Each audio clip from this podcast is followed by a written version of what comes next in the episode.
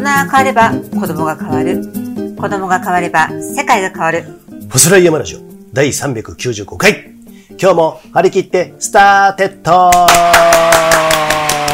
この番組は北アルプスのふもと、新州松本からお送りしております。さあ少々疲れが残っておりますけれども金波銀波にさざめく日本海を見ながら今日は北海道から松本に帰ってきましたけれどもおうまくいった。 FDA はい。富士ドリームエアラインズに乗ってね、うんうん。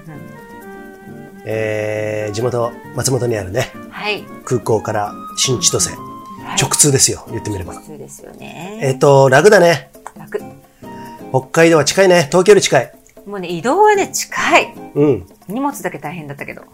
そうねうん。荷物がね、うん。えー最初はね、うん私のザックの荷物を、えー忘れて、ピックアップし忘れて。レンタカーのバスに乗ろうとして、そうそうそうそう。急いで走ってとかね、いろいろありました、このうんうんうん北海道 BC ショットセッション。うんうん。いやー、先ほど帰ってきたばかりでね、はいマキさん、う率直な感想は今、どうですかん。楽しかった。楽しかった。暖かかった。暖かかった。ファミリーだと思いました。ファミリー。はい。もう本当そう。そのまんま。そして BC ショートのファースト MVP も生まれたし、そうです。ね、そう。キツネにも会えました。そうなんだよね。ね。そうそうそう。うん。いやー、あとね、僕はね、ほ今回の北海道トリップの前後で、体重が5キロ違ってます。もちろん、象の方ね。 ゾそう。ウ。ね。まあでもね、美味しいもんあれだけ食べてさ、うん。ね、いい、いいんだと思うよ。美味しいものを食べた、みんなで食べた時ってのはもちろん鍋をね、しゃぶしゃぶとかね、まあ美味しかったですよ。うんあとなんだっけ、あの、ティーヤスさんの、そう。ティーヤスさん、ちょっとね、伏せ字をちょっと一部、あの、はい。ニックネームのある方はそのままね、呼ばさせてもらうんですけれども、うん今回のメンバーのね、はい。お名前をこうやってね、呼ばさせていただくんですけれ ども、伊豆市だっけ伊豆市、伊豆市。伊豆市。北海道の郷土料理なんですけどだから保も、存食でね、そう要するにね。あの、伊豆市って、うんえっ、と、飯の、飯寿司、飯寿司って書いて、そう伊豆市っていうんですよね。ちょっと、うんここでさらっとね、うん。えー伊豆市とは、魚と野菜を米麹につけて、うん。乳発酵させた寿司。低温発酵によって作られる伊豆市は、主に北海道から東北地方の気温が低い沿岸部の地域に伝わる郷土料理。えあの、初雪が降る頃に漁師の家で作られていたものが発祥とされ、地域によって作り方が微微妙に異なるのも特徴の一つということですけれども。ーなんかいろんなものが入ってたんじゃない特にサーモンあの入ってたね、よね。サーモンの切り身がそもう2センチ角ぐらいのね、う。うん。ゴロゴロ入っててゴロゴロ入ってて。あのね、私初めてもちろん食べたんですけど、T やすさんち自家製のね、そう。めちゃめちゃ美味しかった。ねえ僕はね、ちょっと酔っ払ってて、いまいち覚えてないとこもあるんですけど、サーモンをね、がっつり食べたのが、それが美味しくて、うんなんかさ、保存食ってさ、うん何でもそうだと思うんだけど、うんえっと、下手したらやばいじゃん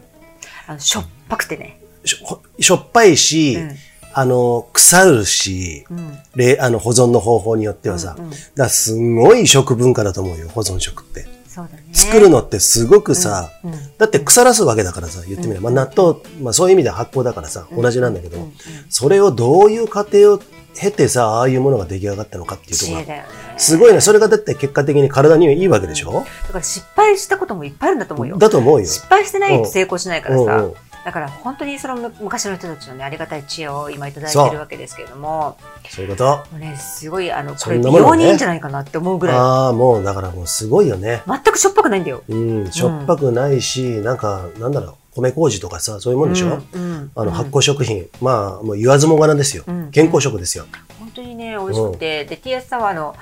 寸胴にね大きい寸胴に豚汁も作ってきてくださっワンてちゃんねもうあのね BC ショートねをバックカントリーから帰ってきて、はい冷え切った体に温めてねそうですあねの作ってえまままるでエイドステーションさながらですごく美味しかったんですけど、さながらでねそうそうそうそうあのー車のリアゲートを開けてそこでね煮炊き煮出しみたいな感じでね、うんで僕ら最後ね3人であのー下山した時にねメイがちょっとだいぶ遅れたんで、あの、プチ BC ショート、あの、バックカントリーやったんですけれどもね、うんそれで皆さんお待たせしてね、そうそうえそうーそう。やった時に、えーそれのうん豚汁、思わずおかわりしてね。いやありがとうございままあす。本当はにいここにもう皆さんね、うんちょっとご紹介したいんですけど、いろんな、ここになんかいろんなおもてなしというかさ、はいあのーなんか、温かい言葉もいただきですね、はいお手伝い、お手伝いっていうか、あの、後片付けから、うん料理から、はい七草がえも食いました。はいね。うんまあそんなことをね、今日はね、はいえー、喋りたいと思いますんでね、 はい長くならないように、そうですね。端的にですね、はいえー、ちょっとね、第1回北海道 BC ショートセッションにはい、関して、えーお話ししていきたいと思いますので皆さん最後まで聞いてねファスライヤマラジオ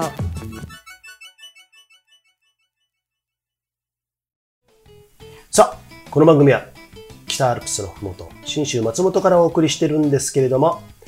長野県長町にあるスキーヤーオンリーのスキーリゾートブランシュ高山スキーリゾートさんからご協賛をいただいておりますはいありがとうございますさあ牧さんどっから喋ろまず、えー、う、ごもう時参加系いた列だがいいいたかご参加いただいたメンバーはいまずもちろんこの方はなくては BC ショショートセッションはありえない、うんジェットさんジェッツさんお腹職人、小樽、小樽在住の藤崎裕二さん。この方はね、もうね、フルネームそのままでもういつも紹介させてもらってるし、ラジオもあとあとね前回のラジオもね、うんうんあの出ていただいてますんでねそして、先ほどご紹介した、えー、TS さはいん。えー、そして、Y 夫妻、夫妻えー、セッシー、セッシーマッサン、松さん M さん。 M さんはい。女性ね総勢ですね。1、2、3、4、5、6、7名の、そうですねはい、BC ショーターズさショーターズでいいんですか、ん。BC ショーターズ。ピーターショ PC ショーターズはい。ライダーとかいろいろなネーミングがあるんですけどね、まあね、その都度でもいいですかね、別うんにうんねうん、統一することもないしね。はい、ありがとうございます。はい。まずね、えーうん私たちは、えー、3泊4日の旅をうん。してまいりました。え初日、はい。初日ね、はい、北海道着きました。はい、雪の降る、雪降ってたっけ降ってたよ。そうだ、千歳空港からうんね。うん、そしたら、あの、レンタカー行ったらもうジェットさんが来てくれてね。そう、お迎えにね、来てくださって、うん。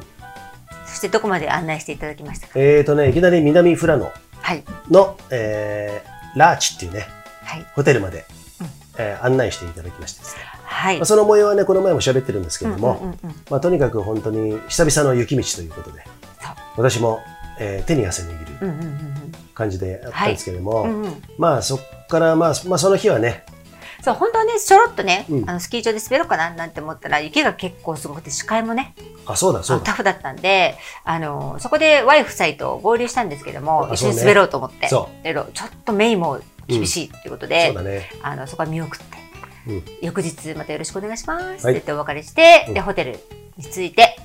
そうはい、でディナーをいただいてね、ディナーねはい、ディナーだけに、えー、本当にどんなあのーごめん今日ちょっと俺疲れてるかもしれないマジ でやっぱりそうだよ、ちょっとわかるでしょ頭回ってないよね、わかるでしょ回ってない、んかね、うん夜でもね俺パッと喋るとき喋るんだけどうん、なんかね出てこない今日のダメだね、うんうんまあでもいいっすよ大丈夫ですよ、鮮度の高いうちにはい、ねやりたいと思いますんでそうディナーをね、うんあのーラーチさんのディナーは、うん一応フレンチってそいううカジュアルなね、うんものなんですけどいただきましてとても美味しいお料理を、ははいいそれを食べてる最中にあのキツネが遊びに来たりねそうだね 外の窓にね、うんそうそうそう可愛かったけど、ね、うん初め、あの、豆柴かと思ったんですけども。 一瞬見えるよねね。うん、細い豆柴みたいな、うん、ね。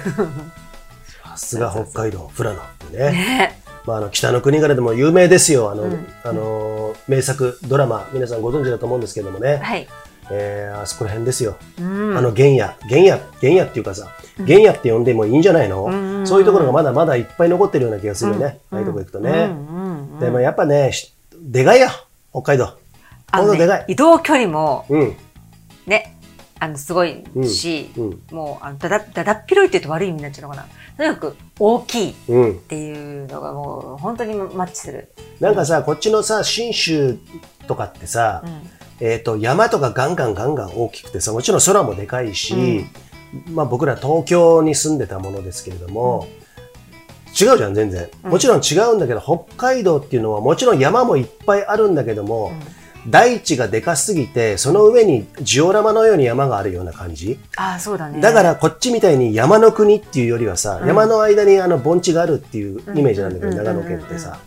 そうじゃないんだよね。ひだだっ広い大地の上に山がたまにドーンってあるような感じ。うんっうんうんうんていうなんかね、そういう広大さを感じるよ確かにね。あのね、平地っていうか大地が本当に広そい。ねう。で、丘みたいな丘陵地帯もいっぱいあるしえ。うさ、ん。で、雪降ればさ、本当にスキーとかであの移動する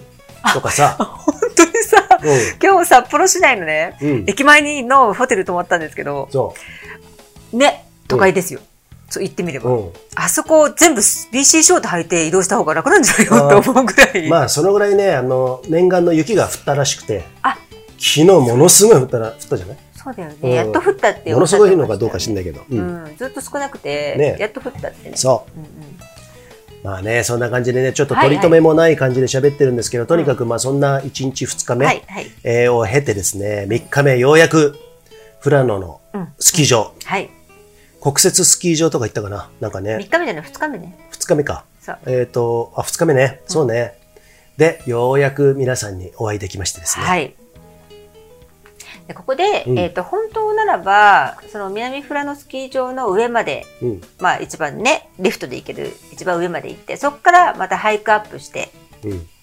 で、えっ、と、竹の子山もうちょっと。竹の子山っていうところに行くはずだったんですけど、雪が少ないうんっていうことで、まあ、あの、ゲレンデを滑りましょうんうっていうことで、そういうふうな、そうだねあの、内容になったんですけど、はいはい、どうでした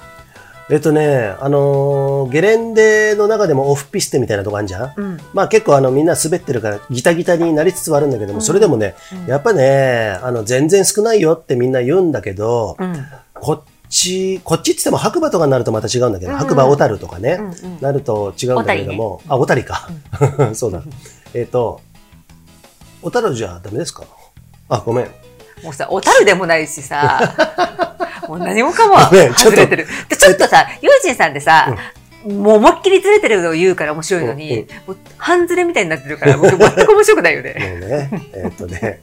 あの、そのぐらいちょっと今回ってないですね。あの、回ってごないん了だけ承どくもだ。さい。はい。えっと、やっぱりね、ようやくこっちも降ったじゃんうん。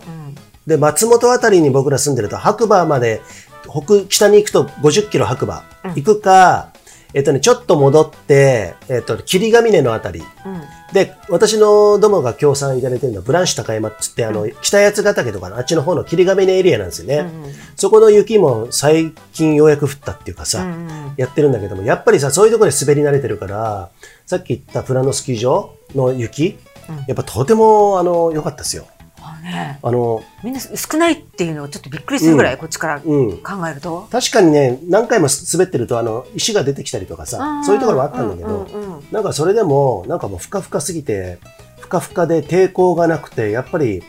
なんかこっちでいうガリガリガリっていうのがないんだよね。ああそうだよね、なんかあの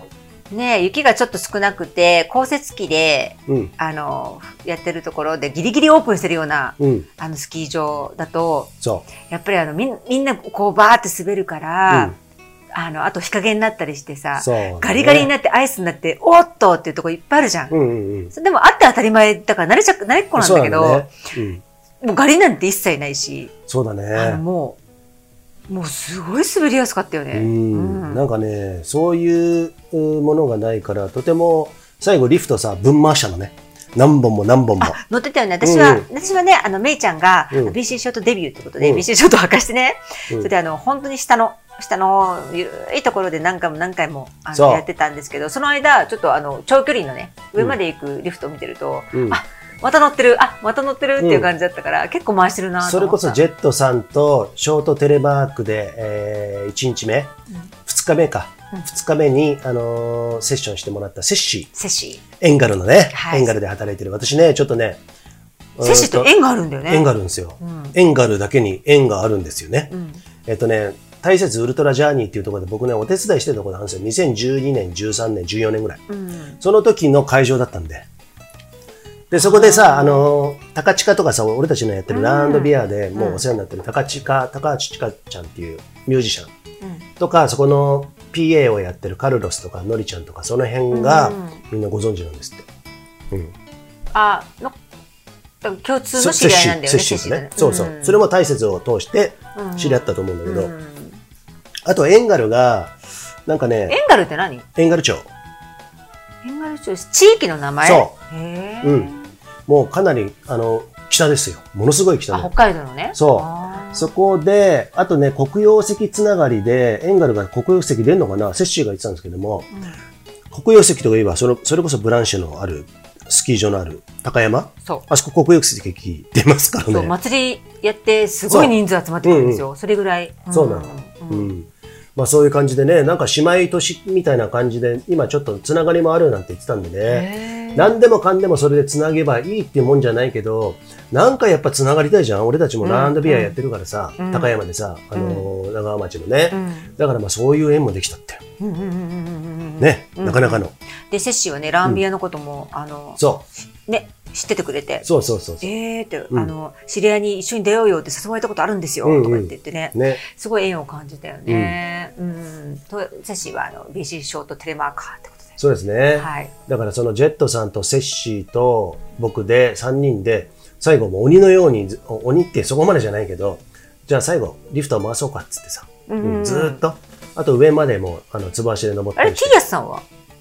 ティーヤスさんはその時あの、食事したんじゃないのか、ランチ、最後は。ああ、そっかそっかそっでかそっ、か。あ、の、Y 夫妻と、あそう途だ中から、またあそうのだ、合流はできなかったの。あーそうだそうだ。なかなか難ししいんだね、そういうのってさ。そうそうそうう。そうんまあそんな感じでね、とにかくね、あの、フラのスキー場、僕はね楽しめましたよ。南フラのスキー場ね。そう、南フラうんうのんスキー場ね。私もね、あそこ良かった。あの、うんあの、メイが練習するのすっごい最適だったし、そうね。うんあかといって私みたい私みたいっていうか、うんあの普通に滑れる人も楽しめるから、でコンパクトでそう人ねが少ない、そう。で、安い。安いうん。あ4時間券うん。4時間券買って、1500円。 1500円大人安いわ、それね子供1000円、うん。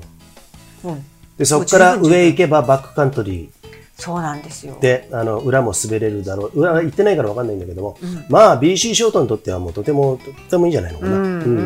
んまあ竹雪の子やっ質たねは文句ないしね竹の子山ね、ちょっとね、行ってみたかったけれどもね、はいまあまあ、コンディションもあれですしね、そこは難しいところなんだけれども、今回ね3泊4日っていうちょっともううんショートトリップだったので、そうだ私ねたちにとってはねうん、まあ、あの、仕事みたいなところもあるし、うんうんうんまあ仕事だけじゃなくてね、うんあのこうやって皆さんと会うのがメインなんでね、うん、ところあが仕事ってあれだよね納品したしね、あ納品ね、そう納品がね、あの、中学層様にですね、えー、一台ね、納品できましたんで、おかげさまでね、本当にあれを無事にありがとうございます。あとでもうちょっとこれは話しましょうか、そうですか。はい。はいで、2日目はそこの南フラのスキー場で皆さんと滑って、その夜、うん、えっ、と、金山湖ホテルラーチさんの、うん、えー、あれ、コンドミニアムじゃなくてなんだっけあれ、ロッジ。ロッジ。ロッジとうん、救命用のね、そう大きいのを借りま して、そこが素晴らしかった、本当に。うんそのロッジ、おすすめです。本当キツネも遊びに来 たしね、そっちもね。そうそっちもキツネ遊びに来たうんね。そうそうそう。で、そ最こ初、で、キツネ目の柴犬かと思ったけど、キツネだったね、あれね。やっぱりね。ねキレがない友人さんですけど、はいまあそこで、うん皆さんと、えー私ね初めて食べたんですけど、ラムしゃぶラムシャブね。ラムしゃぶを近くの A コープでうん売ってるんだよねあのほ冷凍でそうラムしゃぶって言ってパックそでこはやっぱ北海道だね。うん、うんで。ねすんごい薄いクレープみたいなそう薄く切ったラムがこうくるくるってうんこう輪っかに巻かれてるのがさ薄切りのがうんバーってこう冷凍に並んでて、うんもうね薄いから、うん軽く食べれちゃうそうなんだよね。の、う、うんん。そうで俺さ、あの量買ったじゃない肉。結構な量だね俺結構好きなんですよ。しゃぶしゃぶとかね、鍋とか俺好きなんで、豚肉よく食べるんですけど、絶対に余るだろうなと思って。うん、これ誰か持って帰るしかないのか、でも肉だからな、持って帰りづらいだろうなと思ったら、なかったでしょ、もう全部。そうそね。うそうはけましたすごいなキノコがょちょっと残っちゃったぐらいかな。ああ、そうなんですね。そうそうそう。それもね、どなたかに、あの、えのき とね、えのきとキまノあ地コ。元の方だね。そあの、う。ね。そうそう。うん。まあ、そうですね。うん、平均年齢がさ20代30代っていうわけじゃないからさそうそうそもうっと高いから。さうん。それにしてはみんなよく買うなと思ってたんだけどビールも見事なくなってねそうビールもしかしたら俺一人が一番飲んでたどう多思分う、わかんない。多分そうだあんまり俺覚えてないんだよでもね俺そんな45缶しか飲んでない記憶なんだよね、うんうんうん。ねえ、ワイフさえ飲まないでしょ、ううんんだからあんまりよくちょっと覚えてないんだけど、日本酒入ってきたあたりから、まマキさんがですね、 えっ、とね、スイッチが、オンなのかオフなのかわかりませんけれいやど私も、ね、本当にうん、あの、あ、そう。えっとね、ここれは、その、久保田っていう日本酒、美味しいのをいただいたのそうが、美味しかったねでも、えー、新潟のそうジロさ二郎さんんうんという、えー、BC ショートを買っていただいたんでうすんよ。の方から、うんジェットさん、えー差し入れでうんうんあったんですよね。それをそう持ってきてくださって。あそっかそっかそうそうそう、ジェットさんと、えー、二郎さんはほら、うん北海道でセッションしてるから。そうだそねうそうそうファスライつながりでね、うんん BC ショートではい。ーそれでいただいたものを飲み始めたら、私、うんあ、美味しいなんて言ってさ、うんおちょこでさ、いっぱいもらったの、ガーって飲んじゃっても。うんうんそしたら、やっぱりこう、なんか飲みっぷりがいいから、うん美味しいって言ってるからなのか、ちょっと苦手な方がいたのかわかんないけど、うんうんあのね、おちょこが3つ集まってきたの。私のとこに。うんで、あっと思って、うんそれで、なんか調子に乗って美味しいって飲んじゃったんだよね。うんえっ、ー、と 120%この人は沈没しますはい、そう、そう。沈没ですそうそう昔はね、強かったのにもうダメね。で、そしたらね、あの楽しいんだけど、だんだんだんだんね、そうう、ん眠くなってきちゃって。で、うちの娘もやっぱり10時ぐらいになっちゃうとさ、うん眠いじゃん。うん、うん、だから、上に寝かしつけに行ったいら、つもねそのま眠まってるみたいな顔してるけどねそのままね、うんベッドで一緒に寝ちゃってね。うんそうそうそうそすいませうん、皆さんね、あのね、あの、お片付けとか全然ね、できいやなくて、本当本に当申し訳ない。えっ、と、このファスライチームね、お片付け、もう僕もね、やろうと思うんだけども、力が入んなくてですね、うんあとね、話が盛り上がってるのと、うん俺ももう眠くてしょうがないのと、でもね、マキさんが、あのー寝床に行ってからね、うん寝床ってなんか、あの、アナグマみたいな言い方で言ってるけれど も、そっからの話がもうとても深かったの。いや、私聞きたかったんだけど、ちょっとね。すごいね。そこね、ちょっっとこの後ちょっと喋りたい。はい。分輪です、えー BC ショート分輪スペシャル3点セット好評発売中ですお問い合わせくださいはい。ここでご協賛二つ目。ネパールのヒマラヤ山脈で育ったオーガニックでフェアトレードなアウトドアで楽しむコーヒー。ナマステヒマラヤコーヒーです。ゆうてさん、ちょっとごめんね。コーヒーつながりでちょっと一個一個、はい今日ね、マッサンからいただいたうんコーヒー。ミッドナイトフレンチうんブレンドっていうものをです。今飲んでるんです。これ、美味しいよ。うん。ナマステヒマラヤももちろん美味しいんですけど。なんかこれ、朝入り、朝入りっていうのはなんつうのかな。なんかフ、レンチって書いてあるから、フレンチローストなんだと思うんだよね。フレンチローストってどういうことあのね、うん。一番濃いロースト、ごめん、その名前忘れちゃったのごめんね。うんそれの、よりも軽いローストだったと思う、フレンチって。のがフレンチうロんーストっていうの確かそうだと思う。ああ、うんなんかね、うん、なんかね、このライトな感じ。いそうそうそうそうそや、美味しいですよ。う。うん。うん、ありがとうございます。なんかね、マッサンの先輩が作ってる、そあのーコーヒーでね持ってきてもらう、って。マッサンね、あのー、1日目の、2日目の、スキー場セッションはできなかったけれども、その夜から来てくれたじゃない夕方5時からね。で、翌日の BC ショート、うんえーもう一緒にやって、うん4日目も修学、3, 日目か、修学層さん、旭川店に先導してもらってね、案内してくれたすんだよっごくね、ほ本当にお世話になったんですけど、はいえっとね、いろいろお土産もらっちゃってさ、あの、ガラナ、ガラなんだっけガラナ。ガラナなんかガラナってあるじゃない炭酸コのーラみたいなやつそうそうそう。あれもね、お土産でもらったと、あと人参ジュース。あもう俺マたッサちンね、ホテルでね、もう一気に飲みました。 うまかった。超うまかっこた。れ美味しいんですよって言って、うんうんどこごめんなさいね、マッサン忘れちゃった。どこどこで作ってるそ有名な、う。なんかもうトほん、マトジュースが本当は有名なところなんそうだけそうど、そう。本当に混ぜ物のないようなもので、なんかね、そのまま食べ、食べるジュースみたいな感じうんうん。果肉がちゃんと入ってる感じで、俺は、多分俺が一番飲んだと思うんだ、あれ。とも私コップ一杯しか飲んでないもん。うん。 そう。俺コップ3、4杯飲んだからね。 飲んでる、んそう。そう。そう。でもね、ユージンさんの体にはうん一番必要な栄養素だから、あなたが一番飲んでいいや、と。本当に美味しか った。すごく美味しかっすごい美味しかったた。ありがとうございました。ありがとうございますあんなのさ、飲んでりゃ、そりゃもう健康だよ。健康なる。元気で健康だよね。うんうん。なんかそういうところがね、やっぱり今回のさっきのゆずしにしてもさ、うん。なんか豚汁にしてもね、鍋もそうなんだけれども、なんかそういうものがね、とてもね、体に染みる。うんね、本当そう思った。うん。今回の食うん。に関しては、私なんか、うわっていうの一個もなかった。うん。なんか我慢してとか。うんう。ん。 なんかね、やっぱりね、北海道はね、もう本当に本州に付き合ってねで独立した方がいいよ。それいつも言ってるよね。あの、っていうかさ、もう こんなもう本州に付き合ってらんないでしょっていうさ、たまにね、たまに思ったりするんだ。だってもう、なんかもう自給自足できるでしょだって当たり前だけど、北海道なんてさ、うん海の幸、山の幸みんなあるしさ、うんあの中で全然さ、食べ物が美味しいんだよね。ねえ、もう街も札幌はもう東京みたいなもんでしょ言ってみればさ、いや、もう最終日に食べたお寿司なんかもうびっくりしたよね。ああ、もうそうだね、うんなんだっけ、トンデンじゃなくてね、トリトン。あ、トリトンね。あの、回転寿司なんですよ。うん回転でもか、今、今時回ってないじゃないですか。ほら、そういだねろんな問題があるから、ううんん、うんあの、ペロペロみたいなのがあるから、そう。そでもね、あんだけ食べて、うんっていうかもうネタの新鮮さがすごかったねう、。そうだね。うあとね、イカがうまかった。イカやばかったね。イカがね、ね何イカアオリイカだっけヤリイカ。ヤリイカか。ヤリイカはそういう系、ねっとり系なんだっけどっちかというとさ。うん。うーんとね、なんかね、俺、もうか一個あったイカの方がねっとりしてた。アオリイカじゃないそれ。あおりじゃない。じゃないかあの聞いたことないやつ。あ、そっか。マイカうん。だかだっけななんか、うん。ら俺好きなのは結構スルメとかね、スルメイカうんうとんうか、んそっちの方の硬い方なんだけど。スルメはなかなか出てこないよね。出てこないんだけど、うんでもその生でイカね、うんあの、ちゃんと短冊状に切ったような、うまかったね、あの、なんかね、甘くて。そう、うん。そうそうそうそう歯応えがあってそう透き甘通くっててるね、なんで、うんえ回転寿司で透き通ったイカ出てくるんだと思ってびっくりしたよねね。そう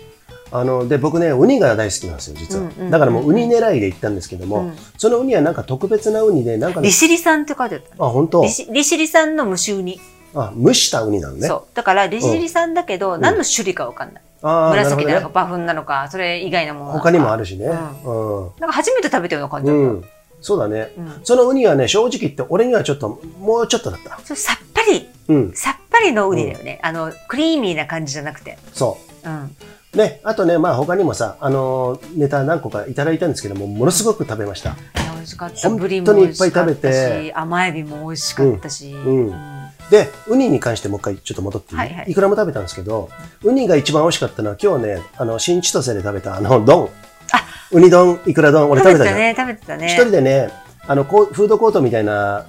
感じ、あまあ普通のの、なんか半、お持ち帰りみたいな、テイクアウトのとこでね、ね、やっぱりウニもう一回食わないとと思って、うんまあ、あの、3000円ぐらいの、するんだけれども、それ食べたらやっぱりウニうまかったね。よかったよねうんうんうんうんうんね。それで多分ね、最後の5キロゾーンに拍手をかけたと思うんですけいやどで。もさその新千歳私迷子になったじゃんメイト、うん。あのね甘いものばっかり売ってるお土産屋さんコーナーのところの近くの椅子に座ってたんですよ、テーブルの。で、えー甘いのしかないのかなちょっと普通のね、うんなんかないかななんか甘くないやつと思ってさ、うんうろうろしてたらあったのエリアが、うん。立ち食い寿司とかさうん。揚げ物とか、うんまあ、いろんなとにかくそのご飯系のやつがあったんですよ。でうわーいいなこれもいいねって言ったらさどんどんどんどん奥の方に行っちゃってうん行ったことある方は多分分かなるんと思うんだか、千けどと千尋の神隠しのお父さんお母さんみたいな感じであれすごいなと思って。うん。うんでちっちゃいお店がんうわーっていっぱいあるわけ、で人もすごいじゃん、うんだから方向感覚が分かんなくなっちゃって、うんもう踊れないどうしようってうろうろそうんろうなろんしでて、迷ってたら山で迷うぞ、まあの、山ってで 言われたよね大丈夫なのかコロッケをで手にに握りしめながら二人でうろうろしててメイと うんそうそうそうその間に俺はウニ、イクラ丼全部食べってるいっうてかだいからうね。何が言いたいかってそれぐらい、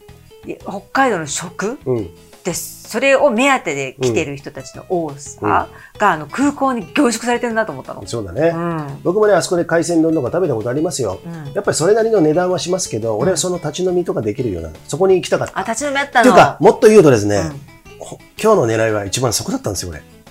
空港で食べることが一番だったの。今な日。んでそれじゃあ言ってくれあ、でも言ったじゃん。違うう、違う違う。そこの立ち飲みっていうのは知らないよ。うん、空港で最後、爆食いしようと思ってたの。だから俺朝飯抜くって言ったじゃん、俺。あ実はね、うん今回泊まったホテルが新札幌駅の目の前のうんホテルエミシアエミシア。さんだったんですけど、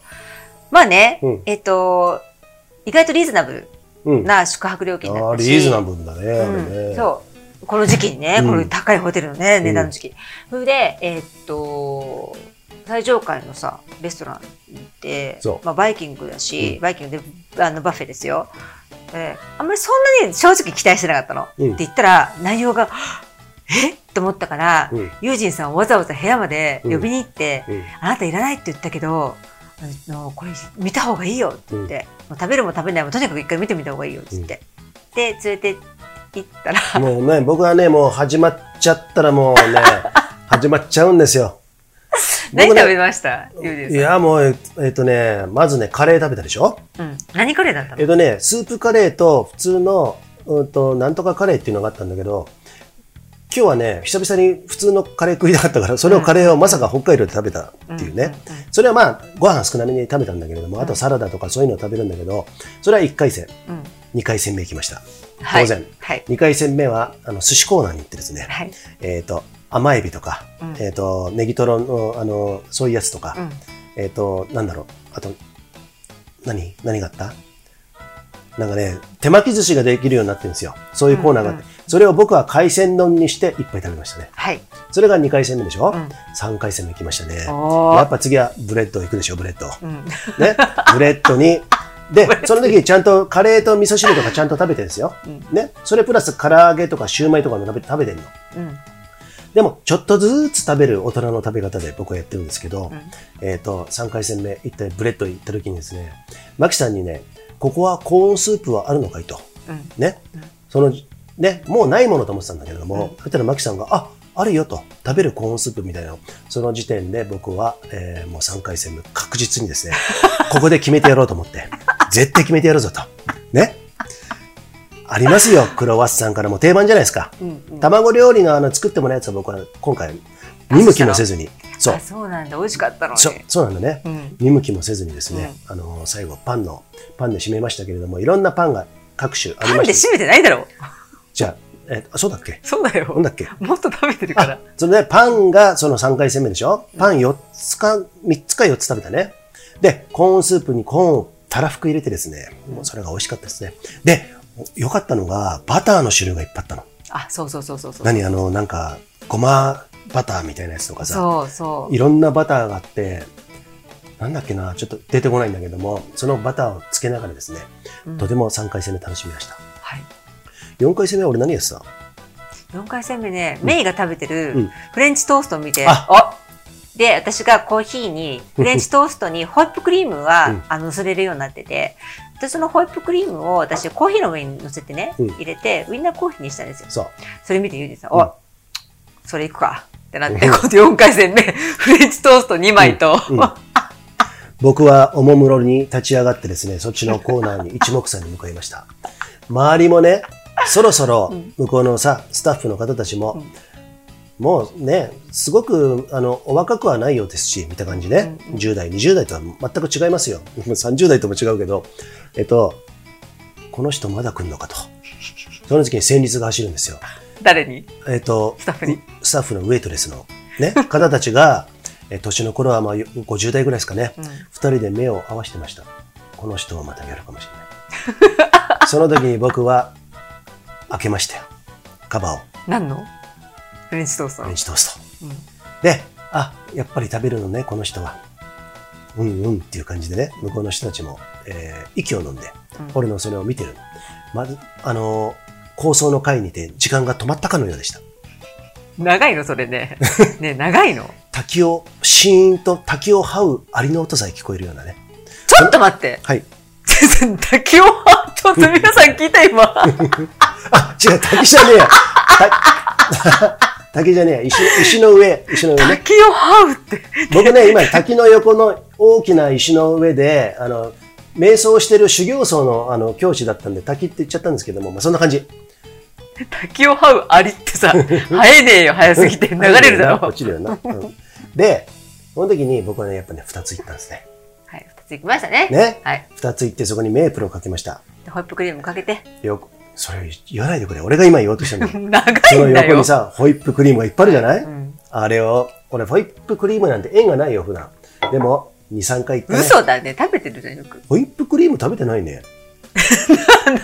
あ中に入ってるたまに食べてる甘いも中に入ってんる食いたくなってセブンイレブンで買うやつね。そうそうそうそうああそれをね、大さじ3つ分ぐらいかな、かけて。あとコーヒー持ってね。そうもうそれでもうね、ギブアップでした。違うね。 違う。 5回戦行ったよ。ええフレンチトーストが4回戦だよね。うんうん5回戦。それ私はもうさすがに友人さん4の、そのフレンチトーストで終わるだろうと思ったのね。そうんし。たら、その後にね、ちょっと、斜め前にいるメイをちらっとこの人見たんですよ。うんとりあえずメイちゃんが美味しそうにプリンを食べてて。あで私もそねうだね。美味しそうだなと思って食べて。うんあ、これ固めの、固めのね、うんプリンですんごい美味しかったの、自家製の。うんあ、これ美味しいってメイと二人で言ってたら、ゆうちさんが目がキラーンとして、そ俺もそれ行く。 う。うん。い5回戦始まった。やー。かくして、僕の今日の一日のメインターゲットは予期しないブレックファストでじゃあね。それでさっきの話話に戻るんだけど、あ、はい。 5回戦終わったかなと思ったらうん今度空港に移動しましたよ。そしたら今度6回戦目その海鮮丼が始まったの。そうだね。この人まだ食べるのって、うん。私と目一瞬目があったよね。うん。あんだけ朝食べたそのうに、そうそうそう。さっき食べたのに海鮮丼食べるのこっからまあのた。僕ね、あのーなんだろう、大食いじゃないんですよ、決して。普段一日ほぼ一食ですよね。一食から1.5食 ,5 食で、マキさんより食べてない可能性だったよね。いや、それはない。あ、本当、んっていうか、ビール飲むからうん食べるんだけれども、そんなに量は食べないんですよ。本当に。そうかな。た、だ、すごく食べるときは食べる。 1回の、そのうん1回の量がすっごい多い時あるじゃん。あ、あ、それはあるかもしれないね。そうそうそうでも普段はほとんど、あの、8時間の間によく昔ありません今、う16時間断食とかさ。俺ね、もうそれね、20年近くやってるんですよ、実は。あの、ただね、飛び飛びでやったりしてたんで、最近はね、3ヶ月、ここ2ヶ月ぐらいはね、徹底して1日8時、起きてる8時間のうちにしか飯を食べないようにしてるんです。で、ほと、ほぼ 1, 食か1.5食でやってるんだけども、今日は、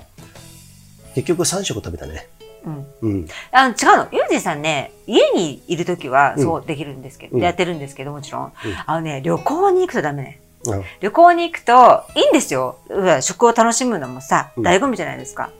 だから別に私はそれダメだとは思わないんだけど、旅行に行くとやっぱりものすっごいスイッチが入って食をエンジョイしちゃうタイプだかそら、うだね。あの止まらない感じになっちゃうんだよね。でもさ、やっぱウニ食って帰りたいじゃん。うん。北海道行ったらうさ。んうんうんうんね。で、美味しかったんでよかったです。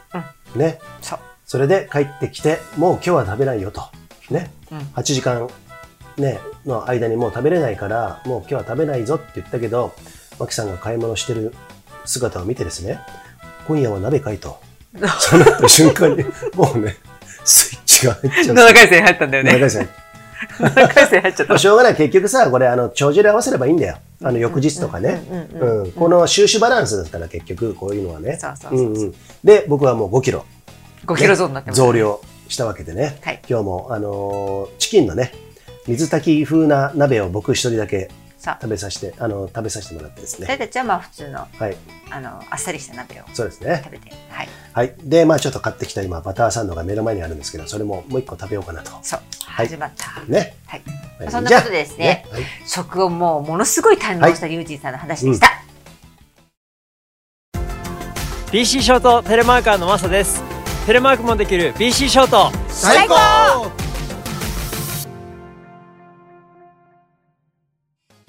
ここでご協賛3つ目。疲れた足に優しいリカバリーサンダルのリグ。ありがとうございます。はい。3日目か。次ね。3日目は、要するに、朝日岳行こうっつって、ああ、ジェットさんが言ってくれっつって、天候次第だったんだよね。そう、うん僕らちょっとね、少々寝坊、20分ぐらいね、6時に起きるっつったんですけども、前日ね、結局ね、4時間も寝てないんじゃないのかな。そう、私は10時ぐらいに寝ちゃったんですけど、皆さん1時半とか。一もう2時とかじゃないかな。で、うんよ6時起きですから。ねうん。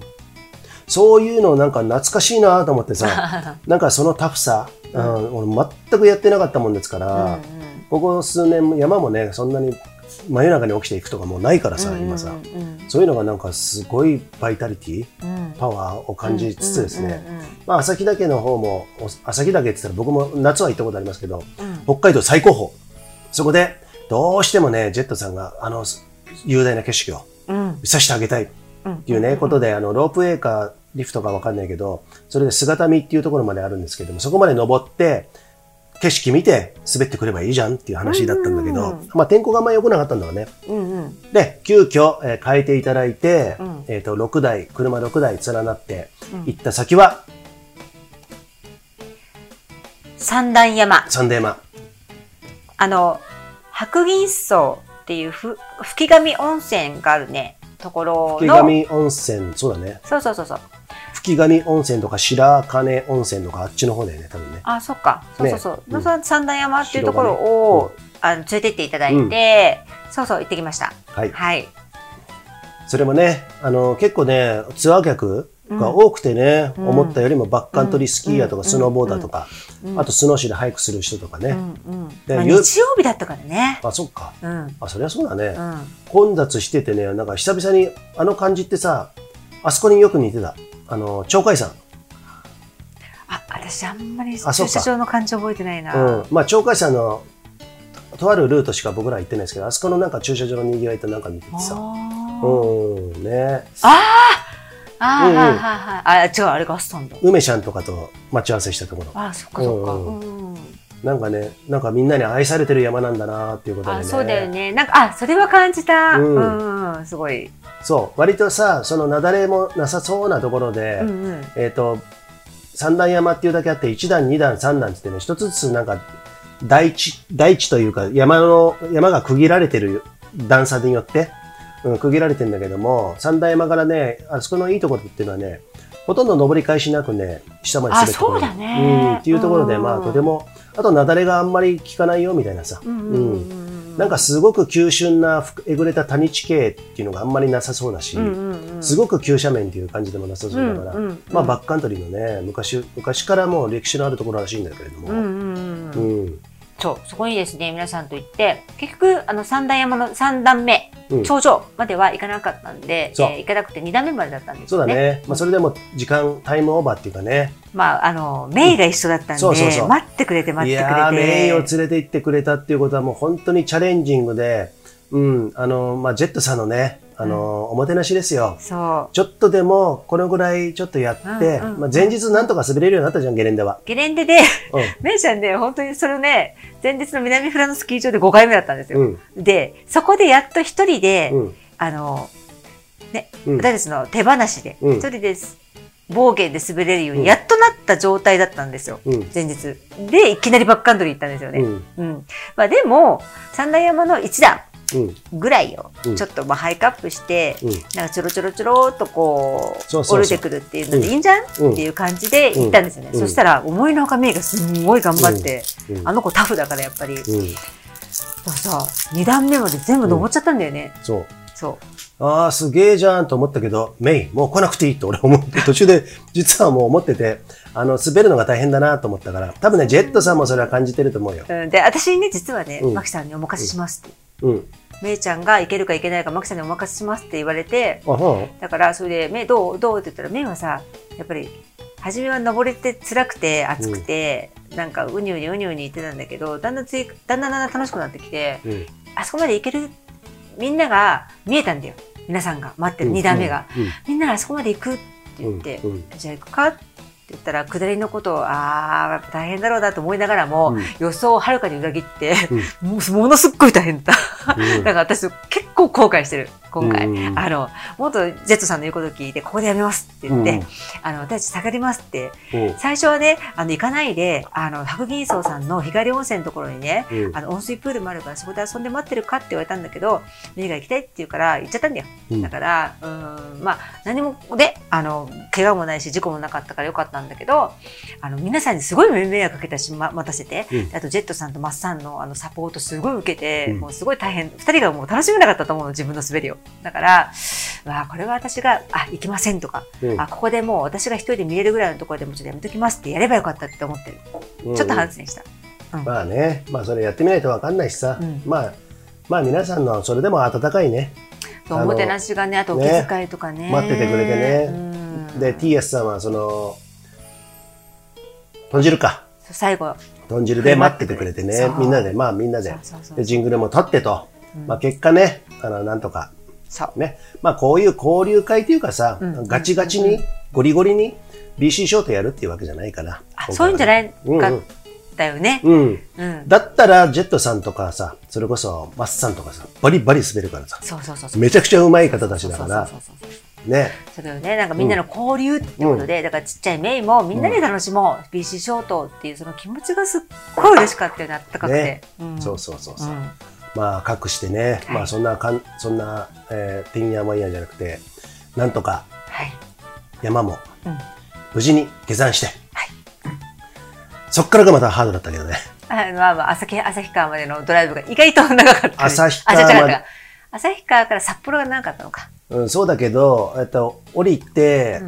んうんと、じゃあ皆さん、お世話になりましたっつってさ、うんじゃあねーって言いながら、んその三段山を後にしたじゃん、うんそっから旭川が結構だって何十、100キロ近くあったんじゃない7、80キロかな。あったよね。うん。うんで、まあ、コンディションがドライなわけじゃないから、もちろん。そう雪雪道もあるし、凍ってるとこもあるからさ、うんものすごくそれをね、ジェットさんとマスさんに先導してもらって、うんうんうん、そうそうそうそ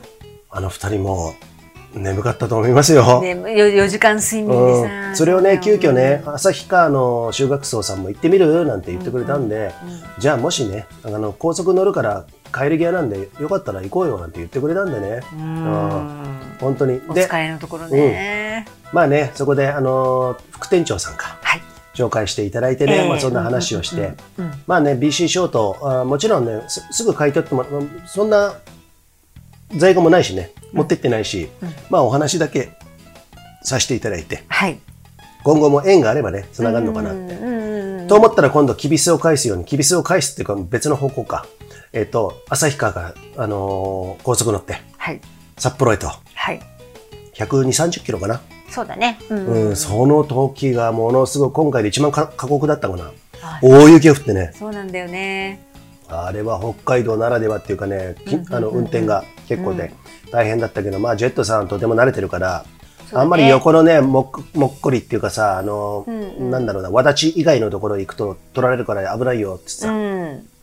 まあ俺も結構久々に緊張したよ。もうユージさんも眠いのに、うんだから、私たちはさ、それでもさ、3人いるからさ、うんなんか YouTube の面白動画とかうん音楽かけてさ、うん紛らわせられるんだけど、うんジェットさん一人じゃん、うん。運転。うん。大丈夫かなって、まあ慣れてらっしゃるんだろうけど、眠気とも、長距離も、なんかね、そうそうそうそう、あのね雪の中ね。雪だから気使うよね、やっぱりねう。んいろいろ。俺もさ、運転って休憩だと思ってるから、いつもは。うんうん俺も運転かなりしますから、普段からね。うんうんでもねあの雪道の運転は結構緊張したかそらう。神経使ったよね。うんね。うん。まあそんなこともあって、はいはいうんうんえー無事札幌に行ってですね、はい。今度は中学層の白石店、はい。本店なんですよ。僕2度目の訪問なんですけども、そこのね、イケメンの竹内さん。はい。もうね、あのーこの前私お電話、電話で喋ってて、はい。えージェットさんの紹介で、仲介で、えー見事ね、見事っていうか、えーありがたくお貸していただくことになってね、そうなんです。お取り扱いをですね、していただけることになりましフォて。ローし、まあ、いい一セットですけどね、はいとりあえずはね、はい。うん、あそこに並ぶと、はい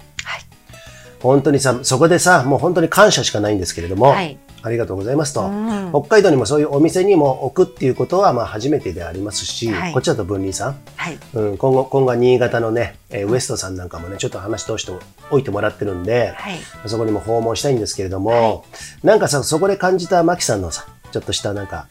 感覚っていうのかな、旭川で、修学層旭川店のさんで喋った時とかさ、うんやっぱり BC ショートの哲学と、なんか、このギアはこういう類、あの、種類のもので、やる層はこういう層で、えっ、と、以前もこういうのがあって、えーずっと売るには難しいかもしれないけど、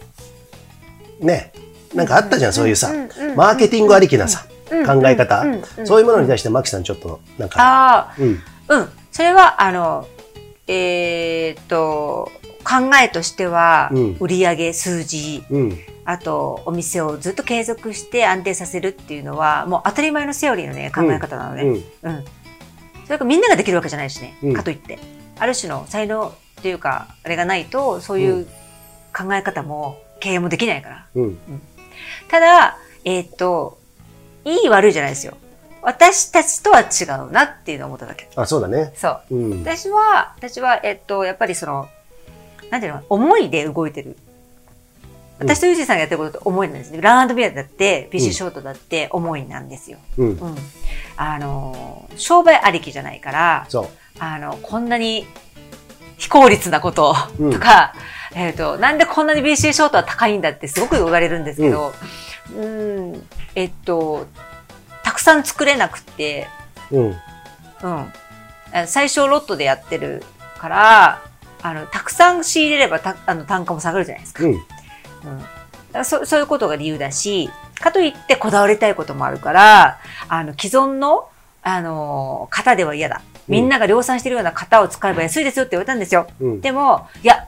ここはここだわってお尻のところをへこまして、フックがかかるようにしたいから、オリジナルの型を作りたい。締めていく。それでやっぱりコストがかかったりとか。うん。なんかそういう思いうん。うん、あのそうだよね。これをどうしてもやりたい、 届けたい。それがあ押し付けじゃなくて、共感してもらえる。そうだね。えーなんで僕たちはこれを始めたのかっていう、うんそういうストーリーとかさ、うん。そういうもので、あ、いいねって思ってくれてる、思ってくれた人だけが、あの、購入してくれればいいし、うん体験したいなと思ってくれればいいと思ってスタートしてるんで、そうだね。あの、うん初めのスタートが違うからさ、ううん。ん、それは感じたよ。そうね。あの、当たり前に感じることだよね、それって。うん、だからさ、そういうマーケティング、これ別に批判してるわけでも何でもないですよ。うんもちろん今後ご縁が多分あると、俺はなんとなくもう感じてるんだけれどそうそうそうそうも、、あの、お話をした時に全然違う 世界の、うんうんうんまあ今世界線なんていう言葉も使われてるけども、そういう価値観だから、うんあ、これは全然違うものだなと思った。うんううんん、世界が、うんうん、考え方も。だから、値段とか数字だけで見るから、そういう場合ってうんモデルとかさ、うんニーズとかさうん、今までのうん歴史とかさ、うんやってきた過去のそういう層とかさ、そういうことで絶対おお店って見るからうんね、うん合うはずがないんだよ。うんううんんうんでも修学層さん、本体ね、あの白石店さんの、うんうんえーと竹内さんうん、は「あいいですよ」ってうん、うん、言ってくださって、うんあなんか、まあ、同うじん、冠をつけたうん。お店でも店舗によってうん違うんだなと思って、うんちょっと面白い面白いなと思った。権限がね、みんなね、そういう担当の方にあるらしいのね。あーでもね、すごくありがたいのが、修学層の店あの社長がいるんだけれどもね、うんえっ、と、えっ、と、何度かお仕事私もね、一緒にご一緒させてもらってることがあるんですよ。講演会とか、さんあのやレースのうん報告会みたいなやつ。うんそれこそ北海道の富士県とかさ、うんうん藤川健さんとかね、うんあの、いろんな方と。うんあと、うんと、そうだな、ちょっと覚えてないけども、うんそういうトレイルランのレースの関連とかね、うん僕のお送りしたメール、最初にね、社長ともうお一人の方、常務だっけな、うんちょっとね、失念したんですけど、全部シェアしてくれてたんだよ。あ全店に全店に。あーだから聞いてます、聞いてます。田そっ中か、田中友人さんですよね。とその権限が各店のそ各店舗の、うんその権限のある人が握ってるからそう俺じゃなくて社長の俺じゃないからって言ってシェアしてくれたんう。だそうだね。そしたら本店さんはうん、 OK ようん。っていうことで旭川さんはちょっとあの今のところはちょっと保そ留,、うだね保留ですからっていう本店感はじで OK っていうか、あの、初めて行ったら多分無理だったかもしれないけど、あとジェットさんの、あそうそうそうあとねそうそうそうあとね、僕直接喋ったんですよ。あー竹内さんと。あそうか電話でね12月にね。うんうんこの時に、どう切り出したらいいのかなああ、そうなんですね。ってやったから、うん買い取ってもらえますかってもう直接言っちゃってさ、よかったらおろさせてもらいくださいって言ってさ、うんたらもうちょっとだけあの強引になんかダメだったらダメでいいなと思ったらあわかりましたちょっと高いですけどねって言われて、うんうんあじゃあいついつ行きますんでっていう話をね、うんううんんうんうんでもらったんで、うんまあいきなりさ行ってさビシッと買ってくださいしても絶対無理だよ、うんそうだねまあだから本当にジェットさんとかね、うんあのいろんな仲介の方、うん今回のマッサンもさ旭川店でさ、うんうんなんかいろいろなあの気使ってもらいながらねあとはやね、ってるなんですんかその BC ショートが北海道の方にほとんど売れてるっていうことで、あの修学生さんのうん店舗で、あのビンディングをうん購入してつけたりとか、そうだねでししてるっていう前例があったので、うんあの板を扱って穴を開けてあのこうこううんこう工事あじゃ工事じゃないえっとやったことがあると、うんうんつけたことがだから知ってる板っていうこともあったんじゃないかな。うん、うんだから皆さんがさ今回のメンバーの方たちうんがいろんなところでつけてるわけですよそうだからその時にピンク目指すじゃないあこれ BC ショートつけたことあるってことだと思うんですよ、うんだからねもうそういうのもあって下地があったっていうか素地があったっていうかさ、んうんうんそんな感じだと思うんでね、はい。まあね、こうやってね、えっと、そう言ってもさ、俺たちも遊びで始めたものではありますけれども、うんうんうんやっぱさ30セットずつ買ったりすると、それを俺たちが長期在庫で抱えてはおくわけにはいかないんですよ。うんうんそんなためには買ってないから。うんやっぱりみんなに履いてもらいたいから、僕は売る、売る、売りたい。ううんん、売るために、あのーやらなきゃいけないから、うんじゃあその販売網を増やす、チャンネルを増やすには、やっぱり登山ショップにも、だから僕ら地元の分離さん置いてると、うんうんうんたまに買ってくれるわけも方もいるわけじゃないですいやかーそうですよ俺たちが知らない方もね、うん、そうそうそうなんだよね。そうそうそう、んんんだから、まあそういうこともあるから、そこは積極的にやっていかないと嘘だから。うんそうだねんそこはね、やりたいし、うんうんうんだからジェットさんもね、協力していただいてるわはけいだから、はいうんうんまあそういう感じでですね、まはあい BC ショートヒストリーも含めてね、今ちょっと喋ったんですけど、はいはい最後ちょっとまとめたい。はい乗ってきました、田中裕二さん。あ ね知ってるさっき皆さんこんにちはデモンストレーターをやっているプロスキーヤーの湯気大地です BC ショートもランビアも関わっていますので長浜町にぜひ遊びに来てくださいね一緒に飲みましょう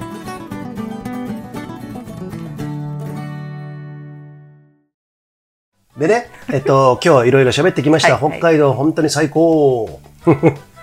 ね。最高食い物がうまい。もう僕はね、それそこが一番。で、山はもう広すぎてもう行ったことはほとんどないっすよ。うん北大雪の一部と余市岳とね、うん美瑛岳と、うん今回行った、ね、三田山、あと羊蹄山ね羊蹄山。あ、そうだよ。ね、よし、よしちゃんじゃなくて、石。石ちゃん石ちゃんね。ね。で、うんそういうのもあって、恒例にしたいなっていうさ、マキさんの、はい発信もあったけれども、はいこの BC ショートをマキさんがその2日目、えーみんなでロッジ泊まってる時寝てる時に、はいそれこそ T やすさんとかはい熱い話をやったんですよ Y 夫婦はい、ねあと M さんね Y 夫妻ん M さんもね M さんね三角会のね、はい M さんに女ちょ性ですよ女性女性の M さんにジェットさんかなみんなちょっと酔っ払ってたんで覚えてないんだけどちょっとピンクトークがね私そうですさ聞いてないで寝ちゃってね そうそうそうそう。で、俺が、お、M さんもスイッチ入ってきたね、なんつってさ、ん言ってさ、俺も悪乗りしてね、そんな話、失礼しました。 M さんでもねも、こういう話もね、どんどん発令もしよくしてますんでね、うんうんうんまあ、あのーああの、お付き合いいただきたいんですけれども、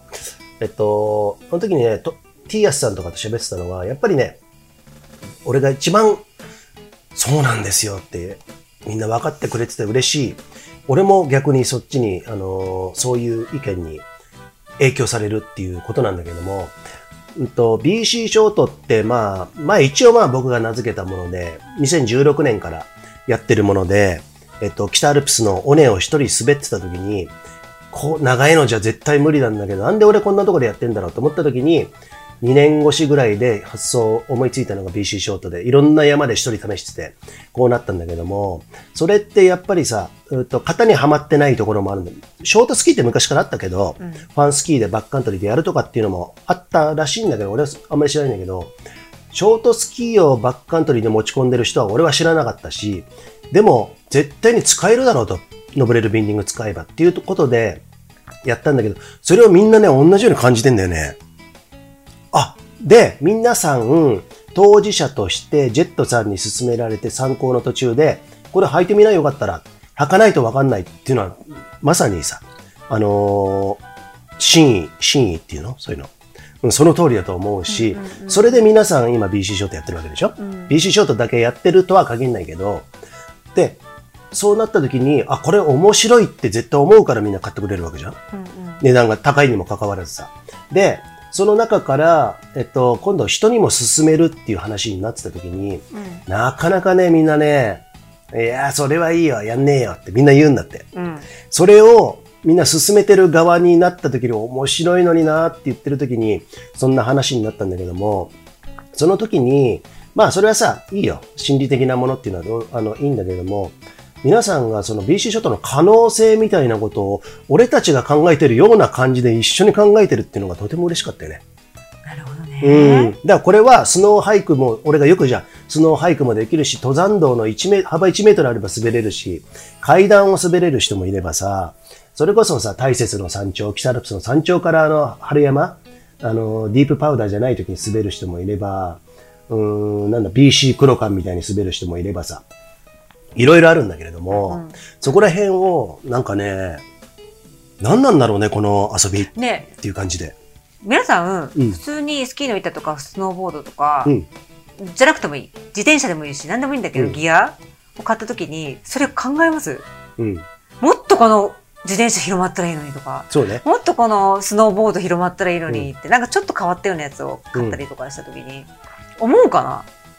ね。それってなんで思うのかっていうと、まず作り手が熱い思いをはっきりしてて、の、あ、なんていうのかな、それに共感できるっていうところがあったりとか、うん。それをやっぱジェットさんのおすすめだったっていうこともあるし、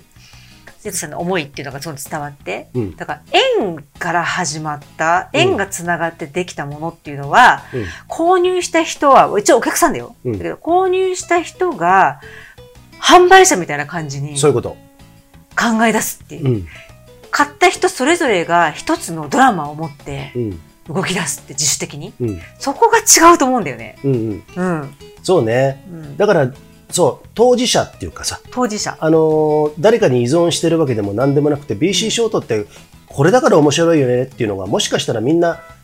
言葉じゃなくて、思ってるとこ全然違うかもしれないしね。うん。うん。うんいや、そうい言ったら全てそうだろうって言うかもしれないけど、うん、いや、違うんですよ。えっとね、今パッと出てこない、うまく言えないけど、前さ、俺たちはさ、BC ショートっていうさ、ファミリーコンピューターを作ったって言ったじゃん。うんうんうんうんファミリーコンピューターってハードを作って、うんで、その中からソフトが今いろいろ生まれてきてるって言要っはて。カセットはね。カセットね。まあ、ちょっと昔の話になっちゃうけどさ。うんうんうんでもそのソフトっていうカセットをさ、俺が例えばさ、北アルプスの尾根を滑ってたとか、里山の登山道を滑ったっていう、スーパーマリオブラザーズとかさ、ドンキーコングを作ったとしたら、今度ジェットさんは、えっと、ちっちゃい頃からやってた近くの里山とかもさ、うんうん階段も滑るっていうさ、うん全然違うソフトを作ってさ、うんうんうんうんそしたら今度、ね、T やすさんとかがうん、まだもう山屋さんですよ。うんとか M さんとかもね、あの独自のことをやって、あ、これ、うーんと、こういうソフトあるかもしれないからってやってるような感じ。そそれがね、すごくね、面う。白いマのッ。サンなんかだって、BC ショートテレマーカーって言って、自分の、あの、何、あの、えー SNS のところに最後、ハッシュタグつけて、うん必ず BC ショートテレマーカーそうまの、なんだっけ、まあ、なんちゃらですって、うん本名をね。そって、ゆまあ、神宮でも撮ってますけど、う。そうそうそう。もう、まさに言ってくれてるもんね。そうなんだよ俺僕は BC ショートテレマーカーです。テレマーカーじゃないです。BC ショートテレマーカーですって言ってそ言っうそうてるからね。で、一方そうで、セッシー。セセッッシシーーもセッシーセッシ、ーテレ、あのーツアー行った時は、あの、行けなかったんだけど、お仕事でね。うんでも、二日目のスキー場は全部付き合ってもらったじゃないそうそうそうそうセッシーもテレマークなんですよ。そう、テレマーカーでも、二人とも、もちろんアルペンタイプのスキー、あの、うまいんですよ。そう。ね、んそういうところなんだけど、テレマークっていうね、あの、一つ、まあ、テレマークってそういう意味じゃ、バックカントリースキーじゃ、北欧初で、間違ってたらごめんなさい。うんうん。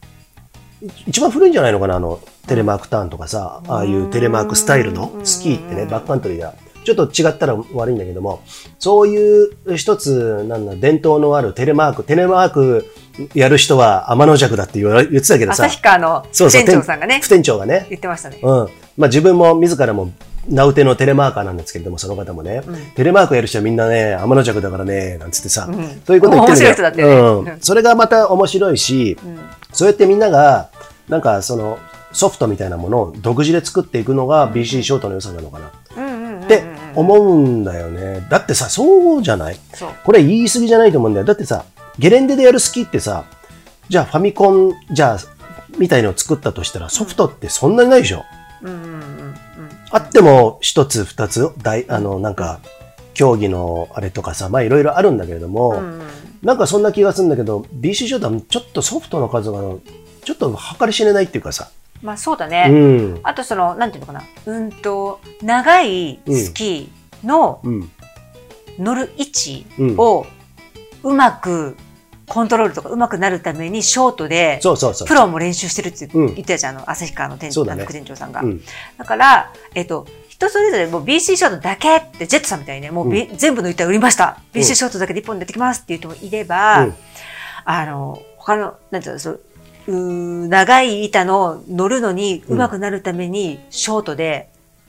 うん。上手くなって、うんうん。そしたらどんな板も上手くなるんじゃないか。そうとそいううこそうとそう。で、乗る位置、うん短いのって難しいんでしょすごく難しいうん。だから、えーと、そういう目的の人もいるし。そうだねだから、どんなでもいいですよ。うんあの、どんな風に愛してもらって使ってもらってもいいんですけど、なんかそうやって、あの、どうや、どうしたらいいかな、どうしたらもっとビシーショート楽しめるかなってうん思ってくれてるところが嬉しい。そううね。ん。ううんん。そうなんですよ。だってさ、ワイフ妻おはよう夫妻。ね、そろそろ。ろちょっと締めに行きたいんですけれどはも、今日もさ、あのー、共有のメッセンジャーのスレッドで、はい。今日もどこどこ山におふお二人でね、そう行ったっていう写真が上がってたけど、うん本当にこんなことをやってくれて、友人さん、マキさん、ありがといや、私ね、これだからさ、う。うん。ご夫婦でね、うん。あの、二組、二セット買ってくださくださったんですうんよ。。うん。それで、ご夫婦の共通の趣味として、うん。奥様の方はトレイルラン、うん。走る方だった。うんで旦那さんもなんかそれきっかけで出会ったらしいんですけどあの実はうん僕、ボックカントリースキーやってるうん。で、えー、そうなんだって言って、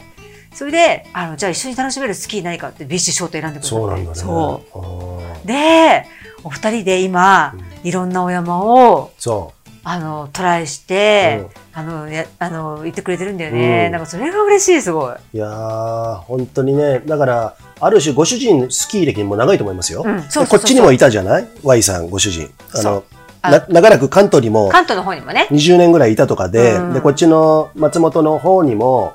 霧ヶ峰の方にもよく来てたと。そう。で、スキーもうん長いし、もちろん上手いんですよ。うん。いその方が、やっぱり BC ショートやってるっていうやー、さ、本当に。その柔軟性というか、縁っていうのはもちろんジェットさんつながりでね、やってくれてて、で、奥さんもバックカントリースキー始めたばっかりじゃうなんい割とって言ってたけど、もうさ、一緒にみんなとやってるわけだからうさ、ん。素晴らしいですよ。いねや。本う当、ん。あのね、この加藤部はさ、うんあの、初めてのこう7歳児のうちのメイが、うん滑ったりとかね、うんなんか面白いよね、うんなんかねベテランの方から何からねね、まあ子供に関してはね、バックカントリースキーはまだちょっと早いかな。はいあの、なぜかっていうと、あのーブーツ一つ履けないし、自分でギアの面倒見それないでう、すね。シールも貼れないし、だから遊びでいいよ、うん今回みたいな体験はいいけれども、うんうんちょっとね、あの、まあ、そこはまた別の話になってくるんだけども、そうそうそうそれそう思う、うん、うんだからば BC ショートの可能性っていうものを改めて皆さんに、あの、ね、えーオフ会というかね、うんお会いして、うんさらに感じたというかね、はいそんなことをね、M さんもそうだし、T スさんもね、うんあのね、持論を語っ,、ねうん語っていただいてね、なかなか熱い時間でしたよ。いやーそんなね、濃厚なうん話を聞けず寝てしまって、本当に不甲斐ない自分 でい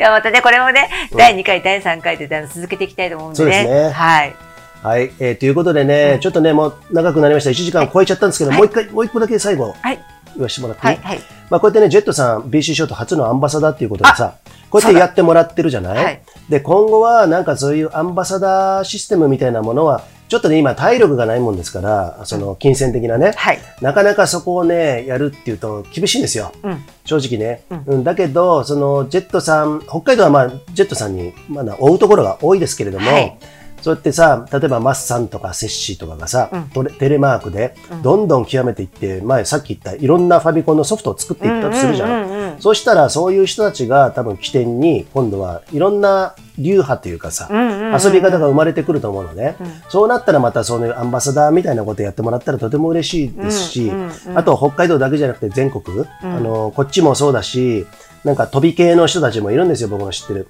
そういう方にもちょっとアンバサダーやってもらいたいなとかんんんんね、んそういうこともちょっとね、今思ってます。はいうんえうんうんーまあそれにはちょっとまだ時間とかかかるんだけれどうも、んうんあんまり型にはまらずね、はいえーそういうことを、えーやりたいなと思ってますね。あの、ジェットさんもね、あのーもうアンバサダーやって3年 ?2 年 ?2 年か。そうだね2シーズンで3点目3年目。うんあ、3年目か、うんそうだね。だから今回見て分かったでしょあのーこういうバックカントリーとかスキーのさ、うんギアってとても複雑じゃないうん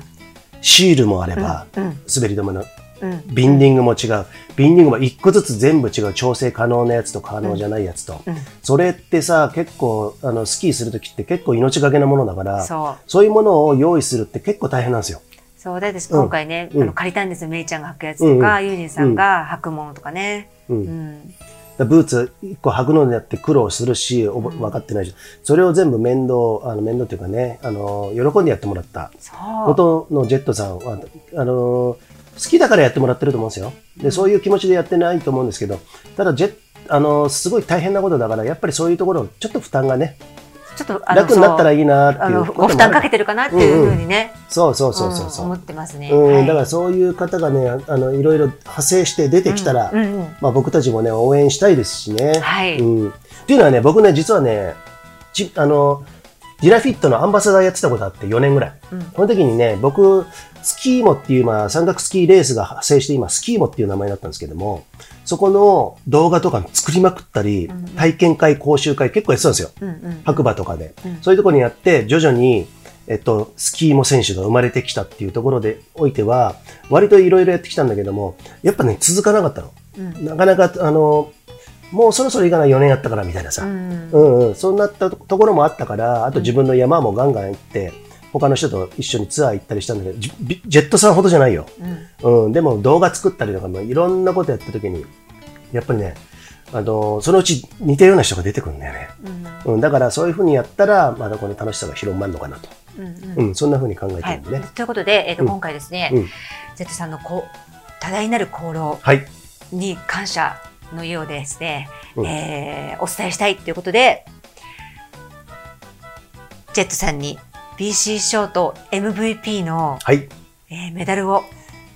授与させていただきました。メダルという形に、えー、その第ファースト MVP の称号をですね、はい、プレゼントさせていただきまして、そうあの木製のはい。安曇野市に、はい。えーお住まいの木工職人のノイツさあの、山バリバリ、私の山の先輩です。大先輩ですん、ね。はいに作っていただいて、はいで世いい界よで一個ーしっつっかてね。世界で1個しかないです。そうそうそうそうそう。で、それに、ちょっと、私が手作りで、そうあの、あの、ちょっと、あの、夜勤はですね、オーダーして、そで、夜勤作って、押して、私が押して、うんそれで私が塗装してそ、うリボンも私がこう、金具、どんどんどんやって作って、ほんと手作り感がすごいメダルなんですけど、う。はい。それと、あとはオーダーして作った、あの T シャツねー、。T シャツ MVP の、うん。あの、ロゴを、うん。あのー今回お世話になったデザイナーの翼くんに作ってもらって、うん。で、その T シャツとメダルを授与させていただきました。はい。ジェットさん、えー、これを今後もですね、BC ショートよろしくお願いします。はい。はい。まあ、えー今回、泣かしてやったぞ と。ね。そうだね。そんな写真もね、どっかでお見受けするかもしれませんけれども、はい。はい。よかったです。なかなかね。感動の授与式でしたね。はい。はい。その、えー授与したマキさんは、その後、爆睡して ましたからね。姿を爆睡して、 二度と、降りてこあなの輪かにっ。は混ざらなかったすいません。夜本当にすいませんでした。た。ね。はい。はい。まあ、そんなオチもあるし、はい。ね。えーこの辺でよろしいですかはい。もしちょっですね、なんかもうちょっと知りたいよとか、うなんかいろいろ質問があるとか、なんちゃらかんちゃら、なんでもいいんですけど、ありましたら、うんえーファスライムラジオのホームページのリクエストっていうところから投稿ができますので、はいえーそちらで質問。そうですね、はい本当にこれ聞いてる方で、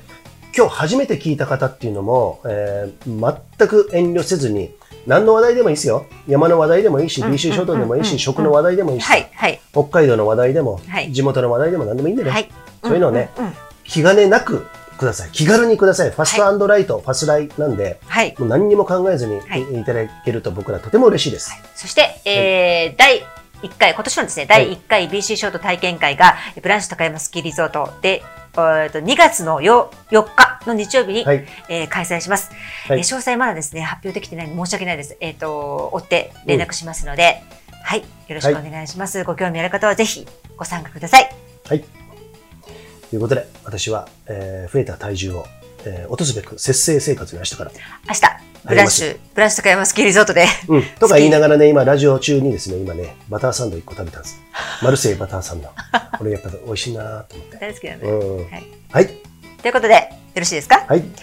スラヤマラジオ第395回は北海道 BC ショートセッション編となりましたけれども、最後までお聞きくださりありがとうございます。それでは、またお会いしましょう。See ya! See ya!